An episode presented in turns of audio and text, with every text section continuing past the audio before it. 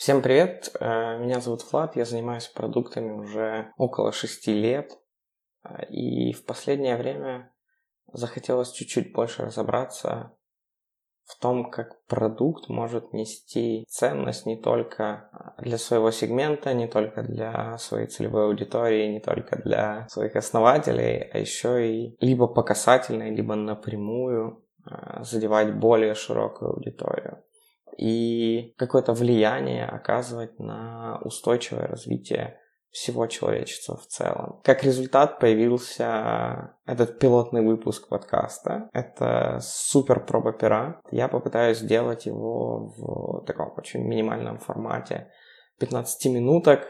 Я называю это импакт стендап. Вот, как минимум раз в неделю.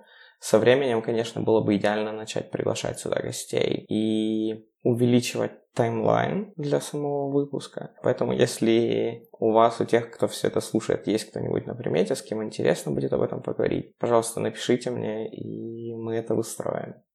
Это такой вводный, вводный выпуск. Я немножко расскажу, какой мой план на игру, о чем хотелось бы поговорить. Что будет в подкасте? В подкасте будет все, что связано с purpose или impact-driven бизнесами. Что это за звери такие? Это бизнесы, которые используют те или иные инициативы устойчивого развития для того, чтобы получить некую выгоду для себя.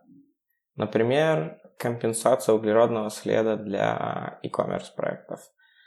Все очень просто. На странице оформления заказа вы видите маленький виджет, который говорит о том, что машина, которая будет вести вам посылку, проедет 130 километров, ей это будет стоить столько-то грамм углерода, и вот куда вы можете задонатить и какую сумму для того, чтобы компенсировать свой углеродный след полностью.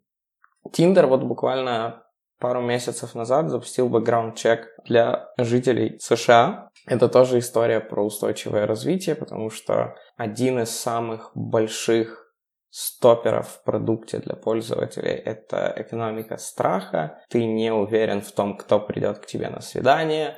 В сети очень много историй о том, чем заканчивались свидания из Тиндера.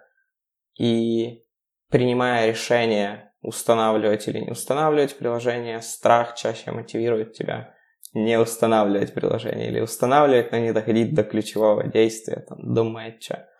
И Тиндер обыграл это таким образом. С одной стороны, они очень классно проинвестировали в спокойствие для своих пользователей, но с другой стороны, они напрямую увеличили себе количество установок или других каких-то важных ивентов по воронке через то, что публично заявили о том, что они прорабатывают вот этот аспект с экономики, с экономикой страха все эти штуки, все эти инициативы, они так или иначе направлены на то, чтобы создавать или петли реактивации, вот, или быть такой хорошей маркетинговой поддержкой для этих бизнесов.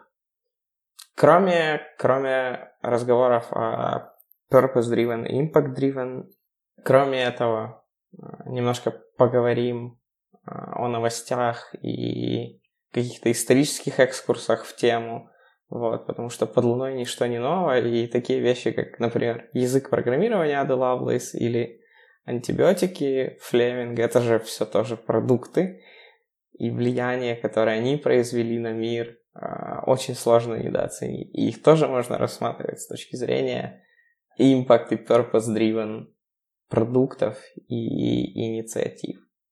Вот. А сегодня я расскажу в целом о том, почему Impact Driven это хорошо и нужно, и то, как мы как человечество к этому пришли.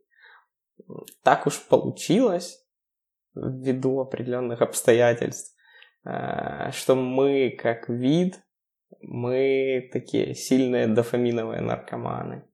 И именно в нашей природе фейлить тот самый зефирочный тест и говорить, что Хочется две зефирки сразу, а не одну и не две потом. Хочется две зефирки сразу. А, именно эту цель ставят перед собой пользователи любых технологий. Они хотят две зефирки сразу. И именно на этом играют все технологические компании. И это в целом нормально.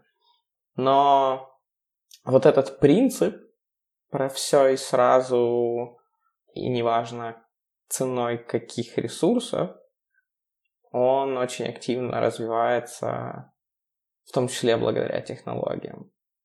Вот. Как следствие, с развитием самих технологий единица дофамина сильно подешевела. Это привело к какому-то привыканию и стимулирует к поиску новых технологических решений, которые позволят вообще привести к выделению большего количества дофамина у большего количества людей.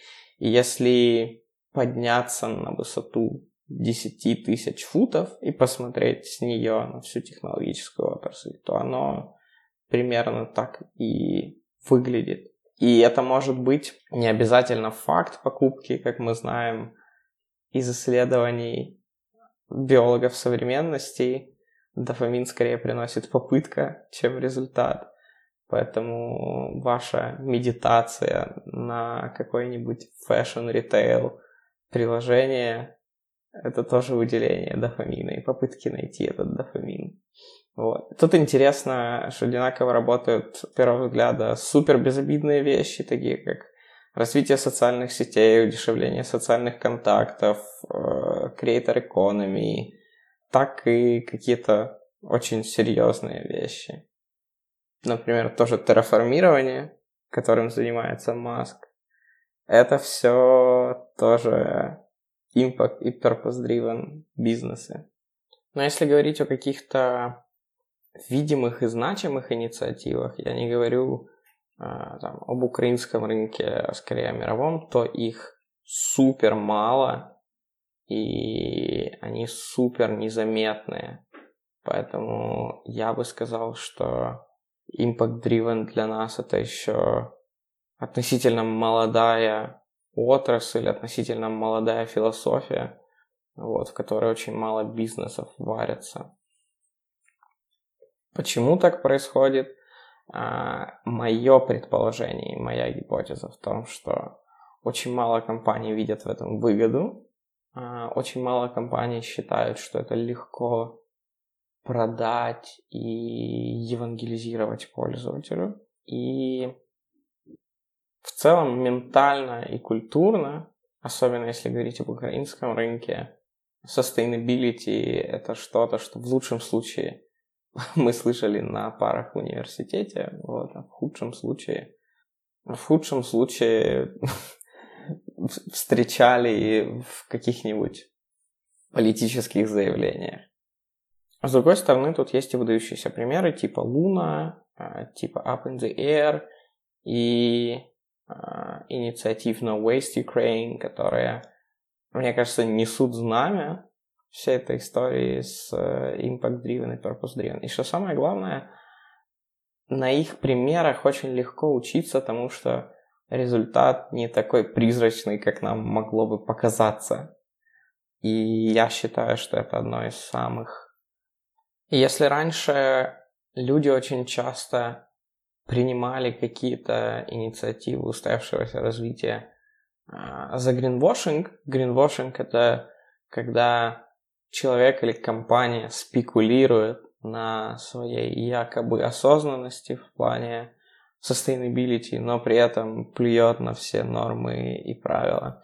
В гринвошинге, например, в свое время Volkswagen обвинял Tesla в своих исследованиях, то сейчас какие-то зернышки всего, что связано с sustainability, они подтягиваются и поддерживаются вокруг, немножко меняя вот эту всю репутацию. Например, продолжая историю с Tesla, сейчас есть очень много компаний, которые поставили себе за цель сделать не просто автомобили с нулевым количеством выбросов в атмосферу, а сделать еще и производство этих автомобилей углеродно-нейтральным, климатически нейтральным.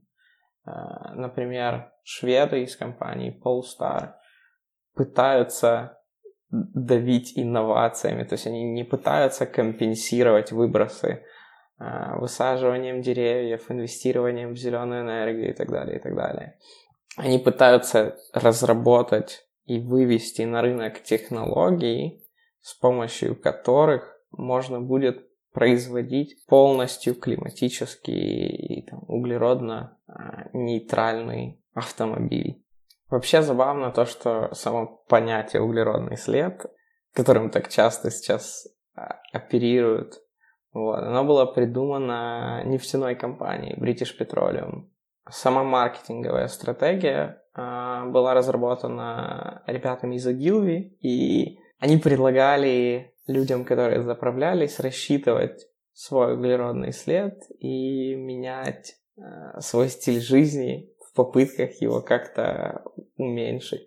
А в то же время British Petroleum все так же вообще продолжал э, добывать нефть, как и добывал. И именно с этого момента считается, что компании начали предлагать своим пользователям все новые так называемые экологические товары, вот, которые, скорее всего, помогут уменьшить этот углеродный след от потребления. Это очень забавно, потому что практически такое же отношение есть в мире и к благотворительности.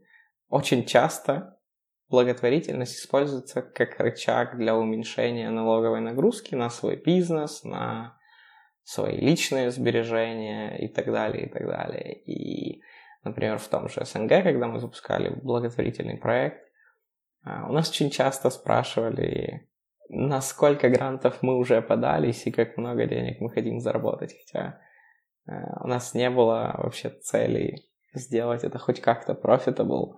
Вот, как правило, мы там клали, клали в основном свои а, личные сбережения под все это дело. И на сегодня в этом коротеньком импакт-стендапе все. Спасибо, что послушали. А, подписывайтесь на наши подкасты. И увидимся на следующей неделе.